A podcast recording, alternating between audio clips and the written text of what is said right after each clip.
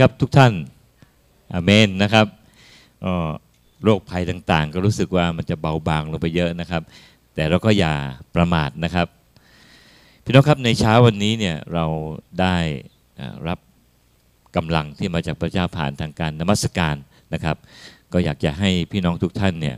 ที่จะสงบจิตใจของเราสักครู่หนึ่งนะครับ ก่อนที่เราจะฟังพระวจนะของพระองค์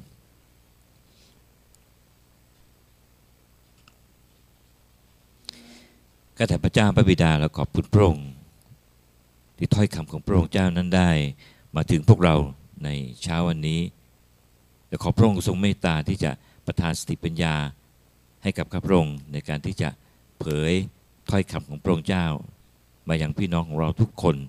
ในเช้าวันนี้ และเปิดใจของพี่น้องออกที่จะรับถ้อยคำของพระองค์เจ้าและรับสติปัญญาและรับพระสิริที่มาจากพระองค์เจ้าเข้าไปในชีวิตของเขาทั้งหลาย และที่จะสำแดงเปิดเผยสัพพสิริของพระองค์ท่ามกลางผู้คนที่ยังโหยหิวในข่าวประเสริฐของพระองค์โหยหิวในความจริงและสิ่งที่พระองค์นั้นได้ทรงโปรดที่จะประทานให้กับเขานั่นคือความรอดก็แต่พระเจ้า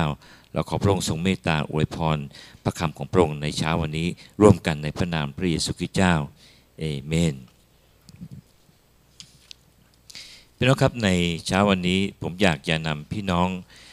เข้าไปสู่พระธรรมในหนึ่งซามูเอลนะครับบทที่4นะครับในหัวข้อที่บอกว่าพระสิริพระเจ้าถูกพากไปแล้ว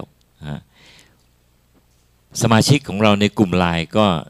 รีเพย์ใหม่อีกครั้งหนึ่งนะครับ วันนั้นก็อาจจะ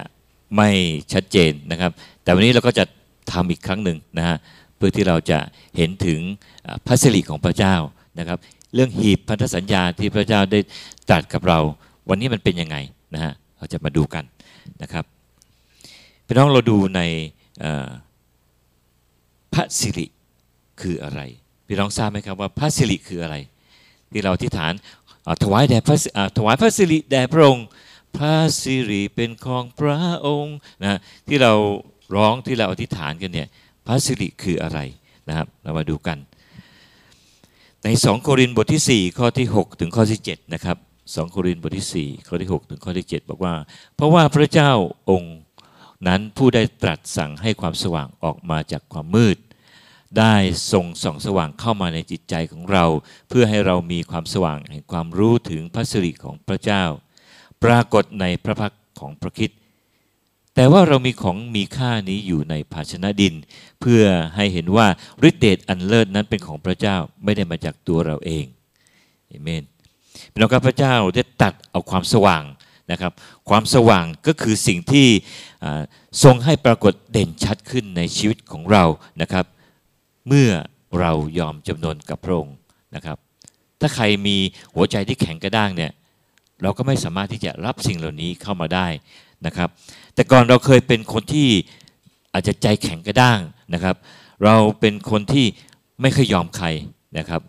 หัวแข็งหัวรั้นนะครับ แต่เดี๋ยวนี้เราได้ยอมกับพระเจ้านะครับ ยอมกับพระองค์ให้พระองค์เข้ามาในชีวิตของเรานะครับ แล้วก็ยอมให้พระองค์นั้นเปลี่ยนแปลงชีวิตของเรา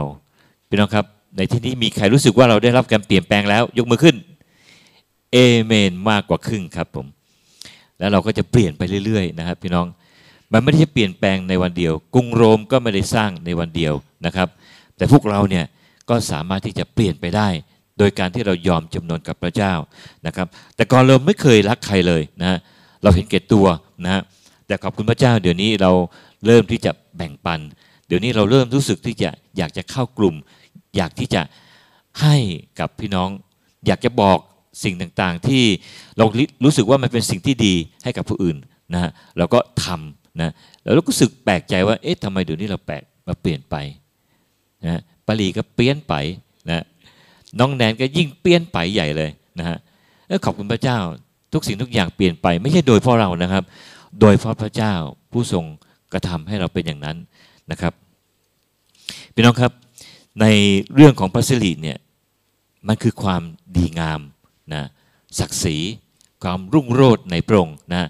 ปรากฏขึ้นในชีวิตของเราเมื่อเรายอมกับพระองค์นะครับ พี่น้องครับอันที่จริงเนี่ยเราเองก็เป็นเพียงภาชนะดินนะถ้าไปเปรียบเทียบภาชนะที่เป็นเเงินหรือทองคำมันก็เปรียบเทียบไม่ได้ แต่พระองค์บอกว่าเราเป็นภาชนะดินนะและภาชนะดินที่เองเนี่ยที่พระองค์ได้ทรงใส่สิ่งที่มีคุณค่าไว้กับเรานะ นั่นก็คือสิ่งที่ผมบอกไปเมื่อกี้ว่าความดีงามนะความรักความผูกพันต่างๆเนี่ยที่เรามีอยู่ในเนี่ยมันก็แสดงออกมาเป็นพระสิริของพระเจ้านะครับพี่น้องครับนั่นคือคร่าวๆครับเรื่องพระสิริ แต่ผมจะนำพี่น้องไปดูในพระธรรมหนึ่งซามูเอลบทที่4นะครับหนึ่งซามูเอลบทที่ 4 ข้อที่ 1 ถึงข้อที่ 3 ก่อนนะครับ ที่นั่นบอกกับเราว่า ฝ่ายคนอิสราเอลได้ยกกองทัพออกไปสู้รบกับคนฟิลิสเตีย นะครับตั้งค่ายอยู่ข้างเบนเอเซอร์และคนฟิลิสเตียตั้งค่ายอยู่ในเอเฟก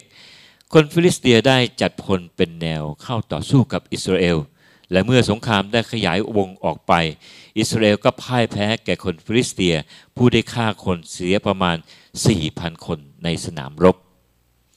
และเมื่อกองทัพกลับมาสู่ค่ายพวกผู้ใหญ่ของอิสราเอล ก็กล่าวว่าทำไมพระเจ้าจึงทรงให้พวกเราพ่ายแพ้ต่อคนฟิลิสเตียในวันนี้ ขอให้เราไปนำหีบพันธสัญญาแห่งพระเจ้า มาให้เราจากเมืองชิโลเถิด เพื่อว่าพระองค์จะเสด็จมาท่ามกลางเรา และทรงช่วยเราให้พ้นจากมือศัตรูของเราพี่น้องครับ นี่คือการต่อสู้นะเมื่อเราเห็นการต่อสู้ของรัสเซียแล้วก็ยูเครนนะครับ แต่นี่เป็นสงครามระหว่างอิสราเอลกับคนฟิลิสเตียนะครับ ซึ่งเป็นไม้เบื่อไม้เมากันตั้งแต่ชาติไหน นะจนบัดนี้ก็ยังเป็นไม้เบื่อไม้เมากันอยู่นะครับพี่น้องครับชนอิสราเอลเนี่ยออกไปรบกับคนฟิลิสเตียนะครับ เกิดพ่ายแพ้นะชาวอิสราเอลพ่ายแพ้นะครับ แต่นี้สร้างความสงสัยสร้างความงงงันให้กับพวกผู้ใหญ่ของอิสราเอลมากเลย เป็นเพราะว่าอะไร เพราะว่าทุกครั้งที่เขาออกรบไปเนี่ยนะเขาได้รับชัยชนะทุกครั้งเลยนะเกือบทุกครั้งนะครับตั้งแต่ประวัติศาสตร์มาเนี่ย เขาชนะมากกว่าแพ้นะฉะนั้นตัวเขาเองออกจากอียิปต์ไปจนถึงคานาอัน จนบัดเดี๋ยวนี้เนี่ยตั้งแต่อียิปต์เนี่ยจนถึงเดี๋ยวนี้ก็ประมาณเกือบ300 กว่าปีนะบัดเดี๋ยวนี้หมายถึงในในยุคเหตุการณ์นี้นะครับ ไม่ใช่เดี๋ยวนี้นะฮะชายคนที่ได้รับการอวยพรจากพระเจ้า แต่มาวันหนึ่งเนี่ยพระพรเหล่านั้นเนี่ยก็หายไปนะฮะเคยได้รับชัยชนะ แต่เดี๋ยวนี้มันแพ้ มันเกิดอะไรขึ้นนะครับ พอเราเนี่ยชีวิตของเราเนี่ยเราเคยที่จะขายดีขายดีขายดีนะเราไปทำภารกิจต่างๆ เราไปทำธุรกิจเอาพูดง่ายดีกว่า เราก็ค้าขายกำไรดีงามหมดเลยนะแต่พอมาวันหนึ่งเนี่ยล้มไม่เป็นท่าเลยเนี่ยเกิดอะไรขึ้นพี่น้องเคยคิดไหมครับ มันต้องเกิดอะไรสักอย่างหนึ่งนะผมเองเนี่ยสองสามครั้งมาแล้วายดีขายดีขายดี อยู่ๆก็แป๊กลงมา ก็งงตัวเองว่ามันเกิดอะไรขึ้นนะสิ่งเหล่านั้นเนี่ยพระพรเนี่ยวันหนึ่งมันก็อาจจะกลายเป็นพระเพลิงในใจของเราก็ได้ จริงไหมครับ ผมเชื่อว่าพี่น้องทุกท่านเนี่ยเคยประสบกับเหตุการณ์เหล่านี้นะครับ พี่น้องครับมองดูที่ผลลัพธ์เนี่ยเราก็จะเห็นถึงความไม่ดี นะความย่ำแย่นะแต่เมื่อมองความเสียหายเนี่ยฉะนั้นถ้าเรามองความเสียหายที่เกิดขึ้นเนี่ยเพียงด้านเดียวเนี่ยโดยที่เราไม่ได้พินิจพิเคราะห์ถึงว่าสาเหตุอะไรที่จึงเกิดธุรกิจตกต่ำส่วนหนึ่งเป็นปัจจัยภายนอก ปัจจัยภายนอก เราก็จะไม่สามารถที่จะไปควบคุมอะไรได้นะแต่ปัจจัยภายในเนี่ยเราสามารถที่จะทำได้นะยกตัวอย่างเดี๋ยวนี้เนี่ยปัจจัยภายนอกเนี่ยจะเป็นเรื่องของการสู้รบกับเขาใช่ไหมฮะการสู้รบกันน้ำมันมันแพง อันนู้นก็แพงนี่ก็แพง อันนี้ก็เป็นส่วนหนึ่งนี่คือปัจจัยภายนอก เราสามารถไปจัดการตรงนั้นได้ไหมไม่ได้นะฮะแต่ที่ผมจะพูดถึงนี่เป็นปัจจัยภายในของเราเลยทีเดียวนะฮะพี่น้องครับ การตัดสินใจในขณะที่เราเผชิญกับเหตุการณ์ต่าง ๆ เหล่านี้เนี่ยเหมือนอย่างที่อิสราเอลได้เจอเนี่ยฮะพอเมื่อเขาบอกว่าทำไมพระเจ้าถึงให้เราแพ้นะคำคำนี้เนี่ยรู้สึกว่าพอเราฟังรู้แล้วเนี่ยมันเหมือนกับว่า และพระเจ้าเป็นใคร จะต้องให้คุณชนะตลอดไปหรือใช่ไหมฮะผมนึกถึงคำที่คุณหมอวุ้นได้บอกกับพี่น้องของเราท่านหนึ่งบอกว่าคุณแม่เนี่ย ช่วงนี้ท้อแท้นะเพราะอะไร เพราะว่าขอแล้วไม่ค่อยจะได้นะแต่ก่อนนี้อู้ขอบคุณพระเจ้า ขอแล้วก็ได้ ขอแล้วก็ได้นะดีใจนะแต่พอมาวันนี้ขอแล้วนุทำไมไม่เห็นจะได้เลยนะคุณแม่ก็เลยท้อแท้ แต่คุณหมอวุ้นบอกว่า น้อง พระเจ้าไม่ได้เป็นทาสเรานะ พระเจ้าไม่ได้เป็นทาสเราเนี่ยเราจะทำบอกให้พระองค์ทำอะไรก็ทำใช่ไหมฮะ อันนี้น่าคิดนะครับดังนั้นเองเมื่ออผู้ใหญ่ของพวกอิสราเอลเนี่ยเห็นถึงความพ่ายแพ้เหล่านี้ ก็บอกว่ามาเอาอย่างนี้แล้วกันนะในเหตุการณ์ที่ผ่านมาเนี่ยพระเจ้าได้ทรงนำพวกเราโดยการที่เอาหีบพันธสัญญาแบกออกไป แล้วไปต่อสู้กับศัตรู ก็ชนะทุกครั้งเลยนะเอาอย่างนี้ดีไหม เราไปเอาหีบพันธสัญญาของพระเจ้าจากชิโลมาไปที่สนามรบดีกว่านะโอ้พวกนั้นก็บอกโอ้ดีเลยนะแม่เพิ่งนึกได้แม่ก็แบกกันไปที่สนามรบพี่น้องครับ สิ่งนี้เนี่ยการตัดสินใจแวบเดียวนะทำให้พวกเขาเนี่ยเห็นถึงสิ่งที่เป็นความเป็นสง่าราศีของพระองค์เนี่ยในหิพันธสัญญานะแล้ว เขาเห็นเป็นสิ่งที่มันเป็นเรื่องงมงายนะเรื่องงมงายมากเลยนะพี่น้องเคยได้ยินไหมครับว่าเมื่ออทหารจะออกรบเนี่ยก็มีเกจิอาจารย์ก็มาให้กำลังใจนะเสร็จแล้วก็ยัดสิ่งดึงเข้าไปในปากนะเสร็จแล้วทหารเหล่านั้นเกิดความฮึกเหิม แล้วก็ออกไปสู้รบนะฮะรู้สึกสู้รบทีไรรู้สึกว่ามันมันมีอะไรกระตุ้นเราอยู่ตลอดเวลาเลย ก็สู้รบใหญ่ จนชนะนะฮะพอเมื่อชนะเสร็จแล้วเนี่ยกลับมาหาเกจิอาจารย์ก็บอกให้คลายผากลายเป็นอะไรรู้ไหมครับจิ้งจก อันนี้คือสิ่งที่กระตุ้นเขานะฮะแต่นี้คนอิสราเอลเช่นเดียวกันเขามองว่าหีบพันธสัญญาเนี่ยเป็นเครื่องรางของขังของเขาไปนะครับเขาก็เอามานะเสร็จแล้วเป็นยังไง หีบพันธสัญญาอยากจะบอกพี่น้องว่าคือตัวแทนของพระเจ้าในเวลานั้นนะครับ นี่คือหีบพันธสัญญาที่เขาที่พระเจ้าได้ให้สร้างขึ้นนะฮะสร้างจากไม้กระถินเทศนะครับ แล้วก็จะมีเครูปก็คือทูตสวรรค์เนี่ยกลางปีกออก พระเจ้าบอกทุกอย่างว่าให้ทำอย่างนี้อย่างนี้อย่างนี้นะแล้วก็สัดส่วนเท่าไหร่พระเจ้าบอกละเอียดมากนะเพื่อที่ทุกคนเนี่ยจะได้เห็นถึงพระสิริของพระองค์ เพราะว่าหีบพระสัญญาเนี่ยเป็นตัวแทนของพระเจ้านะครับ เป็นตัวแทนในการทรงสถิตอยู่ด้วยของพระองค์นะครับ ส่วนใหญ่ก็ในเรื่องของการทำสงครามด้วยนะฮะพี่น้องครับ แต่ก็เป็นไปได้โดยที่ผู้ที่ใช้หีบพันธสัญญาเหล่านั้นเนี่ยคือผู้ที่แบก แล้วก็ประชาชนที่อยู่ในเวลานั้นเนี่ยดำเนินชีวิตถวายเกียรติแด่พระเจ้านะครับ และที่สำคัญที่สุดก็คือว่า สิ่งเหล่านั้นเนี่ยจะเป็นไปได้โดยการทรงนำของพระเจ้า ไม่ใช่ด้วยความคิดของมนุษย์นะว่าจะเอามาก็เอามานะคือสิ่งเหล่านี้ในสมัยก่อนพระเจ้าสั่งสั่งสั่งทีละขั้นทีละตอน พวกเราต้องฟังนะครับพี่น้องครับพอเมื่อหีบพันธสัญญาของพระเจ้ามาถึงสนามรบเกิดอะไรขึ้นนะพวกฟิลิสเตียที่ได้ยินว่า คนอิสราเอลเนี่ยได้เอาหีบพันธสัญญามาไว้ที่นั่นนะเกิดความกลัวนะเราไปดูในข้อที่สี่นะฮะข้อที่สี่ไม่ได้บอกเอาไว้เนาะไม่ได้ไม่ได้ไม่ได้สั่งน้องหมิวไว้นะครับพี่น้องครับไม่เป็นไร เดี๋ยวอ่านอีกรอบหนึ่งก็ได้นะฮะชีวิตของเราหลายคนเนี่ยก็ได้รับบทเรียนมาอย่างนี้แหละครับ พี่น้องความล้มเหลวในชีวิตความล้มเหลวในการงานนะครับ แล้วก็เราจะพอสรุปได้ว่า พี่น้องเกิดความวิตกในเมื่อมีเหตุการณ์ที่ไม่ดีเกิดขึ้น สถานการณ์ในชีวิตของเราเกิดความล้มเหลวเกิดขึ้นมาเนี่ย พี่น้องอาจจะคิดไปต่าง ๆ นานาว่า เอ๊ะ เราไม่ได้อดอาหารหรือเปล่า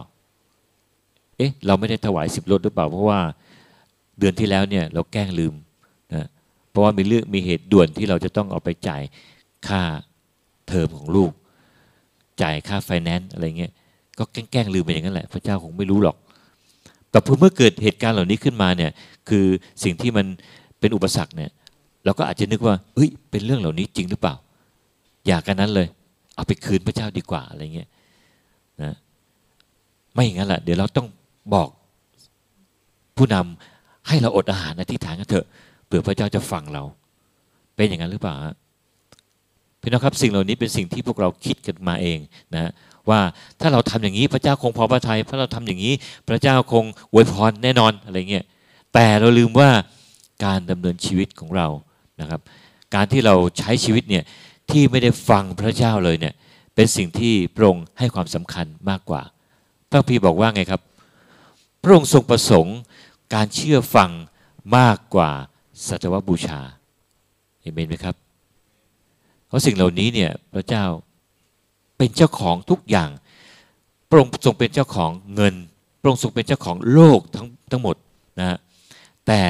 เราจะเอาสิ่งเหล่านี้ที่พระองค์ทรงสร้างเนี่ยเอาไปแล้วบอกให้พระองค์พอพระทัยคงไม่ใช่ แต่มีสิ่งเดียวเท่านั้นเองคือการที่เราต้องเชื่อฟังพระเจ้านะครับ ให้เราเชื่อฟังพระองค์ พระองค์ทรงพอพระทัยกับ สิ่งที่เราได้ถวายให้กับพระองค์ด้วยความสัตย์ซื่อนะครับถ้าเราพูดถึงเรื่องของสิบรถใช่ไหมครับพระองค์ไม่พอพระทัยว่าเราทำเพื่อที่จะอะพอใจผมหน่อยอะไรเงี้ยเอาให้อีกหน่อยหนึ่งพระองค์ก็พอใจมากขึ้นอีกหนึ่งพระเจ้าของเราไม่ได้เป็นพระเจ้าที่น่าเงินนะฮะแต่พระเจ้าทรงเป็นพระเจ้าที่ช่วยเราอวยพรเรามากกว่านะครับ จริงๆแล้วเนี่ยอิสราเอลเนี่ยต้องพ่ายแพ้ เพราะว่า พวกปุโรหิตนะครับ ได้ใช้ชีวิตที่เสื่อมทรามลง พี่น้องครับ ถ้าเมื่อผู้นำใช้ชีวิตที่เสื่อมทรามลงแล้วเนี่ยพี่น้องก็ไม่ต้องคิดแล้วครับว่าสมาชิกจะมีชีวิตเป็นยังไง มันค่อนข้างจะน่าอเนจอนาถพอสมควรนะครับ ส่วนประชาชนเนี่ยก็ไม่ได้ดำเนินชีวิตตามน้ำพระทัยของพระองค์เลยนะครับ สังเกตดูได้ว่าในสมัยนั้นเนี่ยเอลี ปุโรหิตใช่ไหมครับ แล้วก็มีเด็กน้อยคนหนึ่งชื่อซามูเอลนะพี่น้องจับได้ที่เอามาเลี้ยงในพระวิหารเนี่ยพ่อของเขาเนี่ยชื่อเอลคานา คนที่เชื่อพระเจ้าก็ไปมีเมียทั้งสองคนนะคือในเวลานั้นเนี่ยเราก็มองเห็นว่าความความสับสนแล้วก็ความที่ผู้นำไม่ได้นำประชาชนเข้าไปสู่การมีชีวิตที่ฝ่ายวิญญาณมากเนี่ย ประชาชนก็ล้มเหลวในการดำเนินชีวิตนะครับฉะนั้นเองดูในหนึ่งซามูเอลบทที่สองข้อที่ 29 นะครับ บอกกับเราว่า เหตุใดเจ้าจึงเหยียบย่ำเครื่องสัตวบูชาของเรา และของที่เราถวายตามบัญชาของเรา และให้เกียรติแก่บุตรทั้งสองของเจ้าเหนือเรา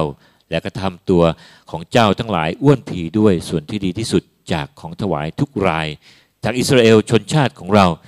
พี่น้องครับในตรงนี้เนี่ย ลูกชายของเอลีซึ่งเป็นปุโรหิตเนี่ยมีสองคนนะฮะชื่อฮอฟนี่แล้วก็ฟีเนฮัสนะฮะสองคนนี้เนี่ยพ่อไม่ได้สั่งสอนลูกเลย พอเติบโตขึ้นมาก็เป็นนักเลงหัวไม้อยู่แถวแถวโบสถ์นั่นแหละนะพระเจ้าทรงเห็นสิ่งเหล่านี้เป็นเรื่องสำคัญเป็นอย่างยิ่งนะครับ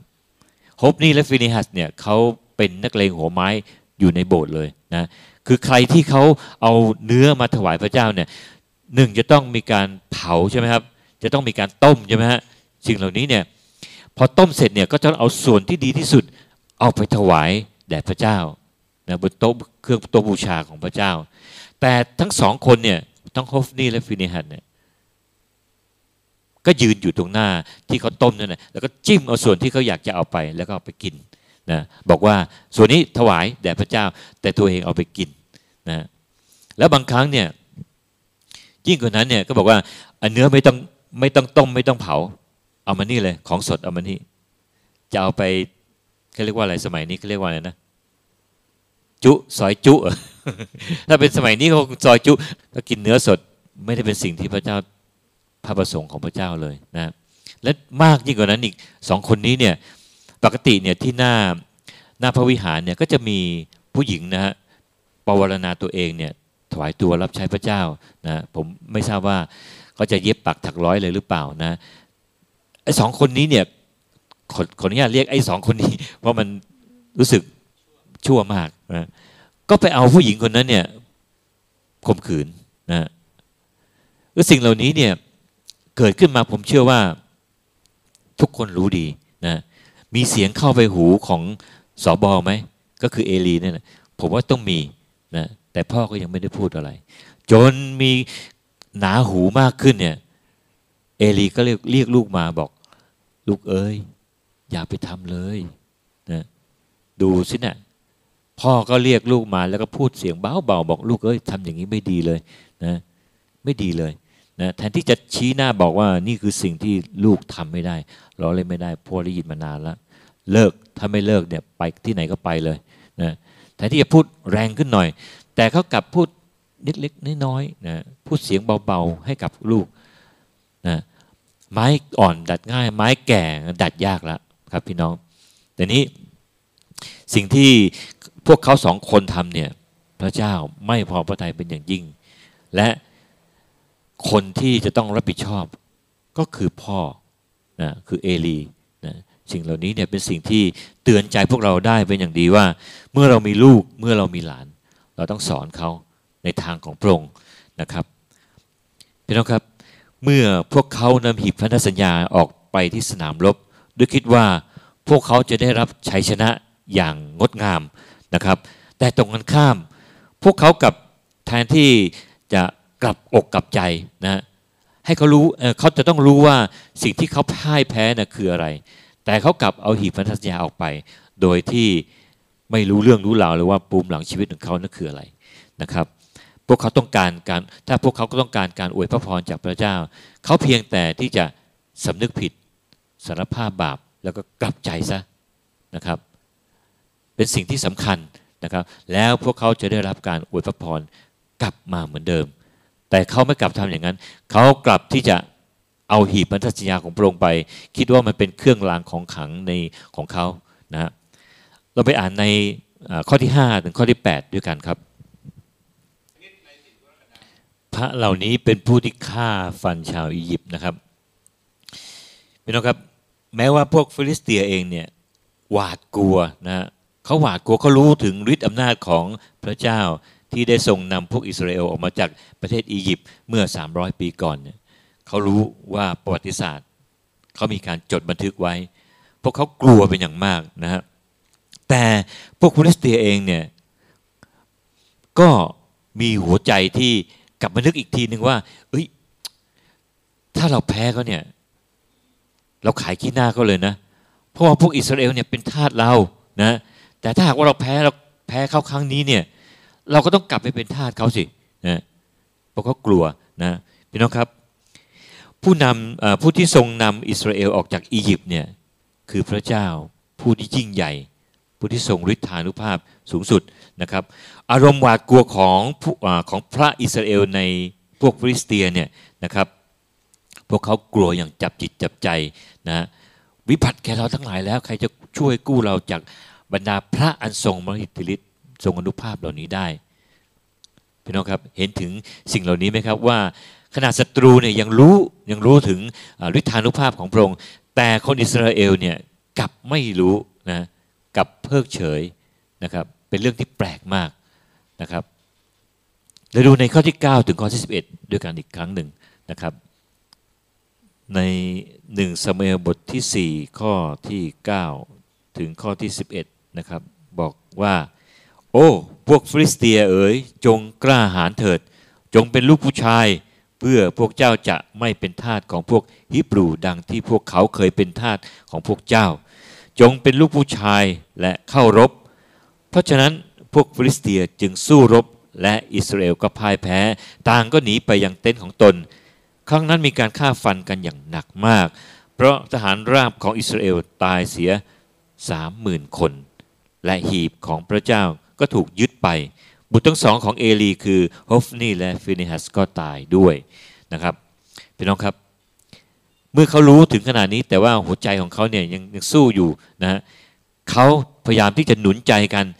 ให้เข้มแข็งแล้วก็ให้กล้าหาญขึ้นในพระองค์เอ่ในในในตัวเขาไม่ใช่ในพระองค์ อันนี้คือสิ่งที่ศัตรูเขากำลังทำอยู่นะครับ และพวกเขาก็สู้รบต่อไปและในที่สุด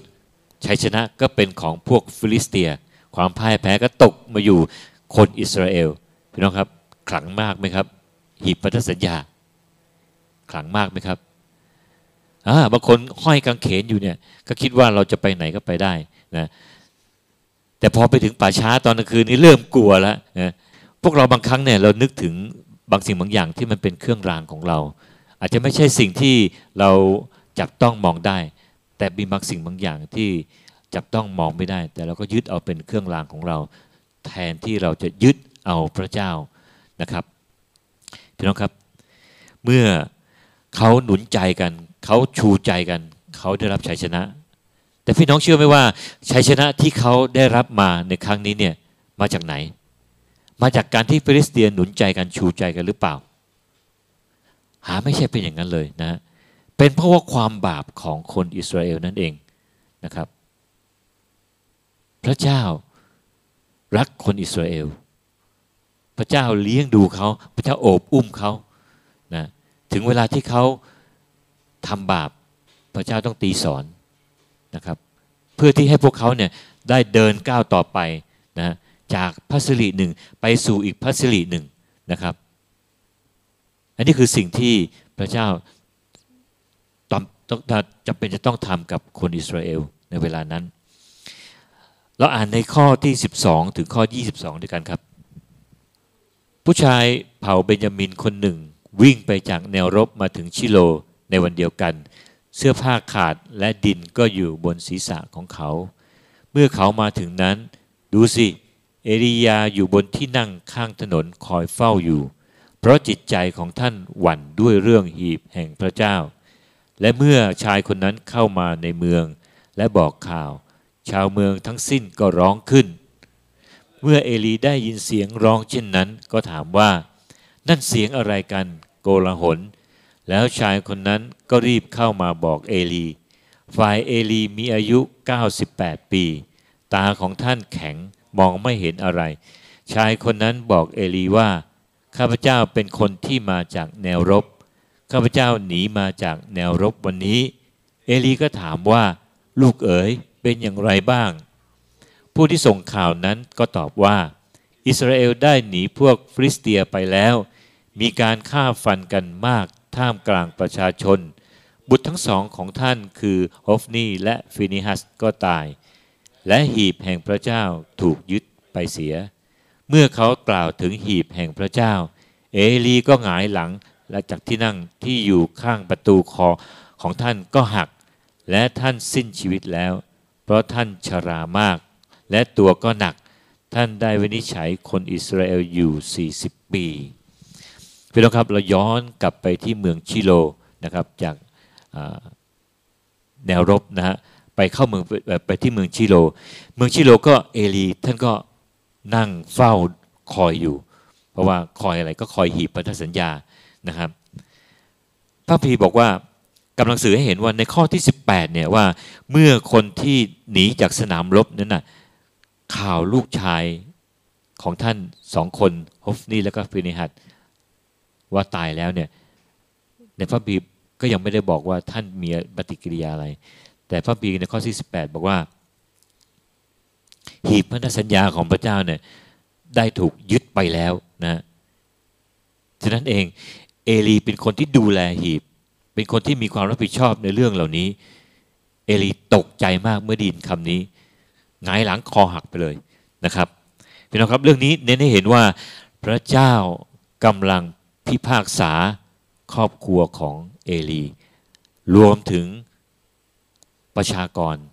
ชาวอิสราเอลด้วยนะครับ พระเจ้าจะทรงนำหายนะ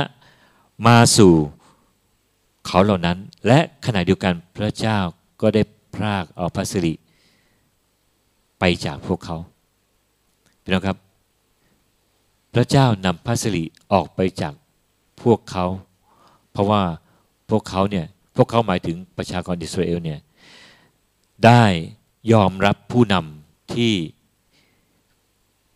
มีความประพฤติผิดในฝ่ายวิญญาณด้วย ในกลุ่มไลน์ผมได้ถามว่า เห็นด้วยไหม หรือมีความเห็นยังไงเมื่อคุณพ่อไปทำความผิดบาปมา แล้วความบาปเหล่านั้นเนี่ยสามารถที่จะ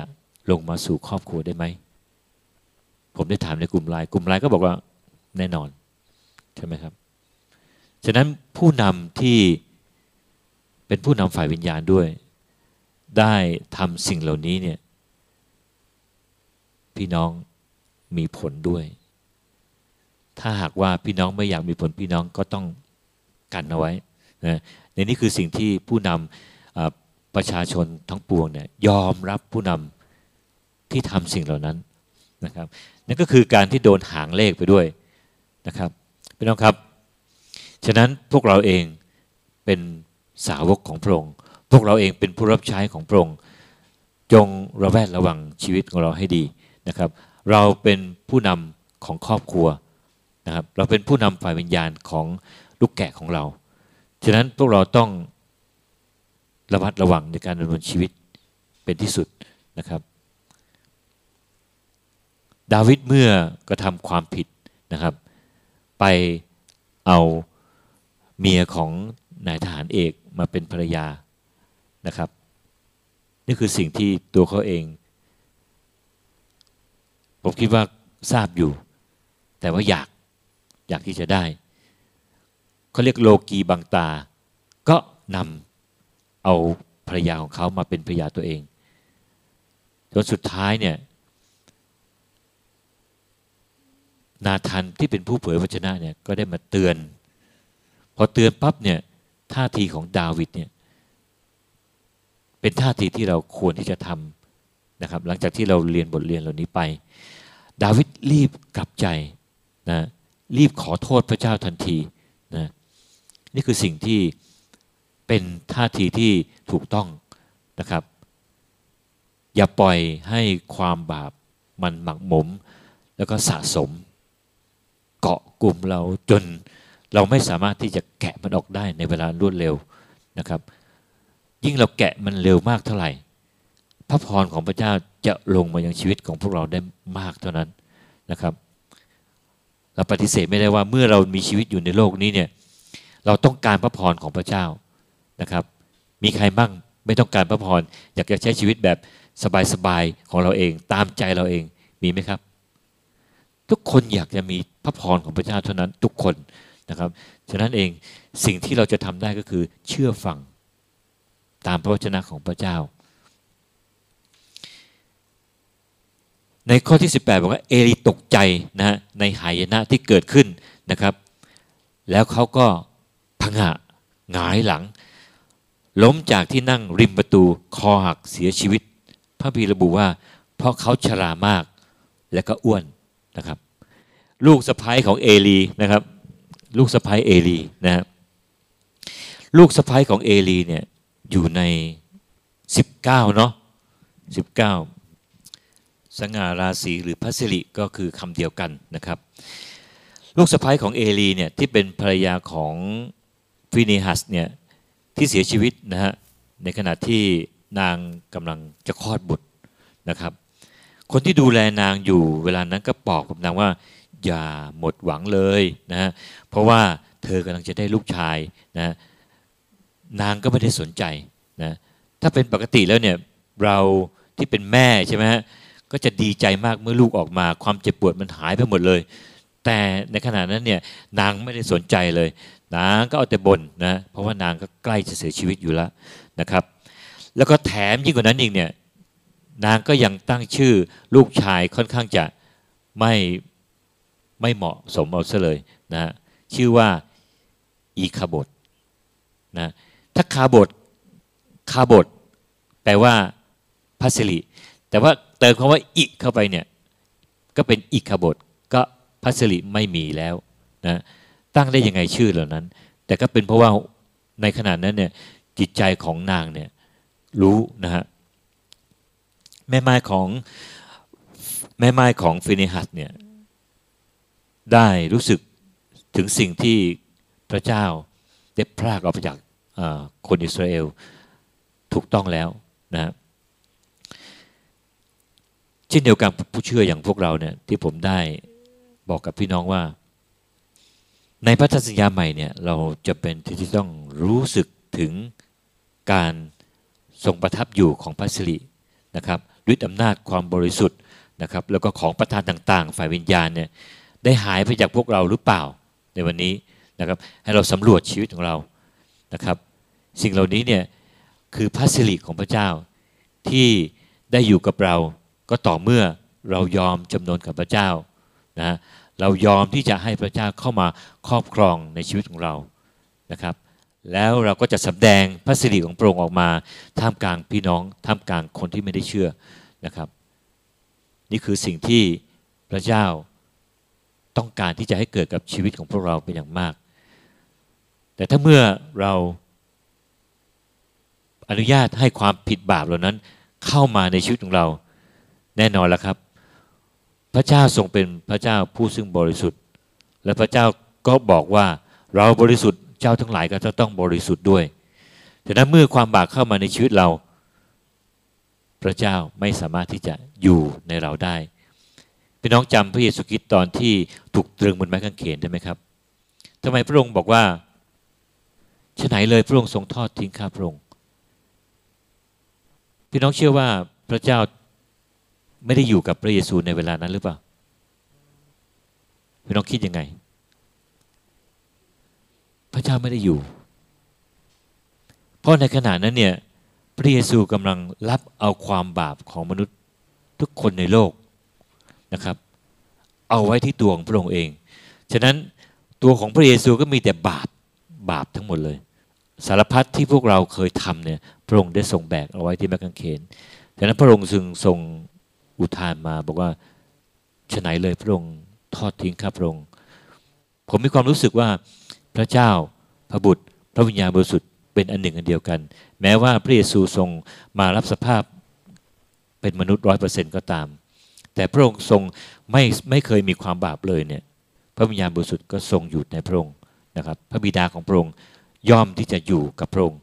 แต่ในเวลานั้นเนี่ยพระองค์บอกว่าฉไหนเลยพระองค์ทรงทอดทิ้งข้าพระองค์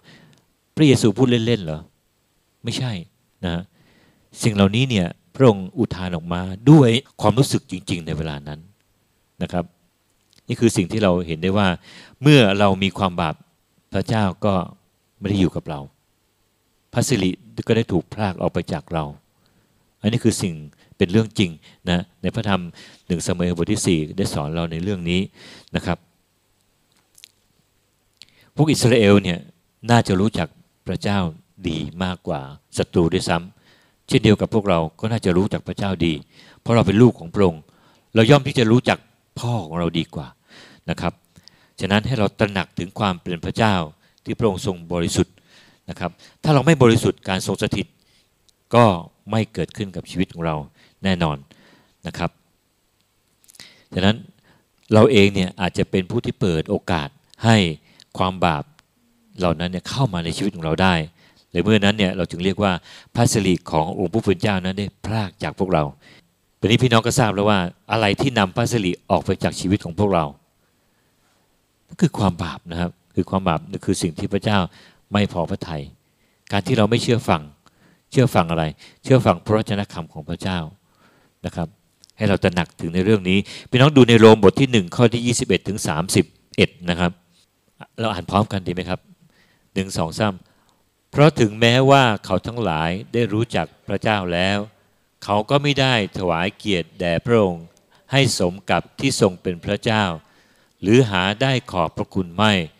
แต่เขากลับคิดในสิ่งที่ไม่เป็นสาระ และจิตใจโง่เขลาของเขาก็มืดมัวไป เขาอ้างตัวว่าเป็นคนมีปัญญา เขาจึงกลายเป็นคนโง่เขลาไป และเขาได้เอาพัสริของพระเจ้า ผู้เป็นอมตะ มาแลกกับรูปมนุษย์ที่ต้องตาย หรือรูปนก รูปสัตว์จัตุบาท และรูปสัตว์เลื้อยคานเหตุฉะนั้นพระเจ้าจึงทรงปล่อยเขาให้ประพฤติอุลามกตามตัณหาในใจของเขา ให้เขาก็ทำสิ่งซึ่งน่าอัปยศทางกายต่อกัน เพราะว่าเขาได้เอาความจริงเรื่องพระเจ้ามาแลกกับความเท็จ และได้นมัสการและปฏิบัติสิ่งที่พระองค์ได้ทรงสร้างไว้ แทนพระองค์ผู้ทรงสร้าง ผู้ซึ่งควรจะได้รับความสรรเสริญเป็นนิดอาเมน เพราะเหตุนี้พระเจ้าจึงปล่อยให้เขามีกิเลสตัณหาอันน่าอาปยศพวกผู้หญิงของเขาก็เปลี่ยนจากการสัมพันธ์ตามธรรมชาติให้ผิดธรรมชาติไป ฝ่ายผู้ชายก็เลิกการสัมพันธ์กับผู้หญิงให้ถูกตามธรรมชาติ เช่นกัน และเร่าร้อนด้วยไฟแห่งราคะตัณหาที่มีต่อกัน ผู้ชายกับผู้ชาย ด้วยกันประกอบกิจอันชั่วช้าอย่างน่าละอาย เขาจึงได้รับผลกรรมอันสมควรแก่ความผิดของเขา และเพราะไม่เห็นสมควรที่จะรู้จักพระเจ้า พระองค์จึงทรงปล่อยให้เขามีใจชั่ว และประพฤติสิ่งที่ไม่เหมาะสม พวกเขาเต็มไปด้วยสัพพการอาธรรม ความชั่วร้าย ความโลภความมุ่งร้าย ความอิจฉาริษยา การฆ่าฟัน การวิวาท การล่อลวง การคิดร้ายพูดนินทา ส่อเสียด เกลียดชังพระเจ้า เย่อหยิ่งจองหอง อวดตัว ริทำชั่วแปลกๆ ไม่เชื่อฟังบิดามารดา โง่เขากลับสัตว ไม่มีความรัก ไร้ความปราณี เยอะแยะมากมายนะฮะพวกเรามีอยู่ในนี้สักกี่อย่างนะครับขอพระเจ้าเมตตาที่เราจะหลุดพ้นจากสิ่งเหล่านี้ไปทีละนิดทีละนิด คนที่มาพูดอยู่ตรงนี้เนี่ยก็มีหลายอย่างนะฮะแต่เราพึ่งต้องพึ่งพาพระเจ้านะครับเราพึ่งตัวเองไม่ได้หรอกครับ เราต้องพึ่งพระองค์นะ ถ้าเมื่อเราพึ่งพระองค์พระองค์ก็จะทรงให้กำลังกับเราเห็นไหมนะครับ ให้เราที่ฐานครับแล้วเราจะเข้าสู่พิธีมหาสนิทร่วมกันในเช้าวันนี้นะครับ พระเจ้าพระบิดาเราขอบคุณพระองค์เราขอบคุณพระเจ้าที่พระคุณของพระองค์นั้น มาถึงพวกเราในเช้าวันนี้ โดยพระคำของพระองค์ที่ได้ทรงเปิดเผย ให้เราเห็นถึงเคล็ดลับที่เราทั้งหลายนั้น จะได้เข้ามาอยู่ในร่มพระคุณของพระองค์ และพระสิริของพระองค์นั้นที่จะได้เจอจรัสขึ้นในชีวิตของพวกเรา เพราะพระองค์ได้ส่งเอาแสงสว่างเข้ามาในชีวิตของพวกเรา ชีวิตที่ต้อยต่ำเป็นภาชนะดิน แต่พระองค์กลับส่งสิ่งที่มีค่ามากเข้ามาในชีวิตของพวกเรา พระเจ้าเราขอพึ่งพาพระองค์ขอพึ่งพระองค์ในการที่จะทรงให้เราทั้งหลายนั้นมีกำลังมากขึ้น ในการที่เราจะเริ่มที่จะไว้วางใจในพระองค์ ยอมจำนนกับพระองค์ ให้พระองค์เข้ามาเป็นส่วนที่ดีที่สุดในชีวิตของเรา และมากกว่านั้นข้าพเจ้า ที่เราทั้งหลายนั้นจะยอมที่จะสารภาพกับใจกับพระองค์ในสิ่งที่เราทั้งหลายนั้น เผลอไผที่จะกระทำข้าแต่พระเจ้าพระเจ้าค่ะหากในวันนี้เราทั้งหลายนั้น มีสิ่งใดที่ผิดพ้อง หมองใจกับพี่น้อง และโดยเฉพาะอย่างยิ่ง กับพระวิญญาณบริสุทธิ์ที่พระองค์นั้นได้ทรงเสียพระทัยกับเราทั้งหลาย พระเจ้าค่ะในวันนี้ขอพระองค์ทรงเมตตา เมตตาพวกเราทั้งหลาย ที่จะทรงชำระเรา ให้ขาวสะอาดเหมือนอย่างสำรีดังที่พระองค์ได้ทรงบอกกับเรา พระองค์เจ้าค่ะ ขอพระองค์ทรงเมตตายกโทษความผิดบาปที่เราทั้งหลายนั้นได้กระทำไป ตลอดเวลาที่เราทั้งหลายนั้นดำเนินชีวิตติดตามพระองค์พระองค์เจ้าค่ะเราขอสำรวจชีวิตของเราในเช้าวันนี้ สิ่งใดที่ไม่เป็นที่พอพระทัยของพระองค์ อทรงชำระพวกเราด้วยเถิด เปลี่ยนแปลงพวกเรา ให้เราทั้งหลายนั้น เป็นผู้ที่จะถวายเกียรติแด่พระองค์เจ้าด้วยชีวิตของเรา อันบริสุทธิ์ ขอทรงประหารเนื้อหนังที่โตขึ้นโตขึ้นในแต่ละวันด้วยเราเองนี่แหละได้เป็นที่เป็นที่ส่งเสริม เพาะบ่ม และส่งอาหารให้พวกมันเป็นประจำข้าแต่พระเจ้า ก็ทรงโปรดที่จะประหารโลกียวิสัยในชีวิตของเราพระองค์เจ้าค่ะสรรเสริญพระองค์ขอการชำระที่มาจากพระองค์เจ้าอธิษฐานและขอบคุณพระองค์ในพระนามพระเยซูคริสต์เจ้าเอเมน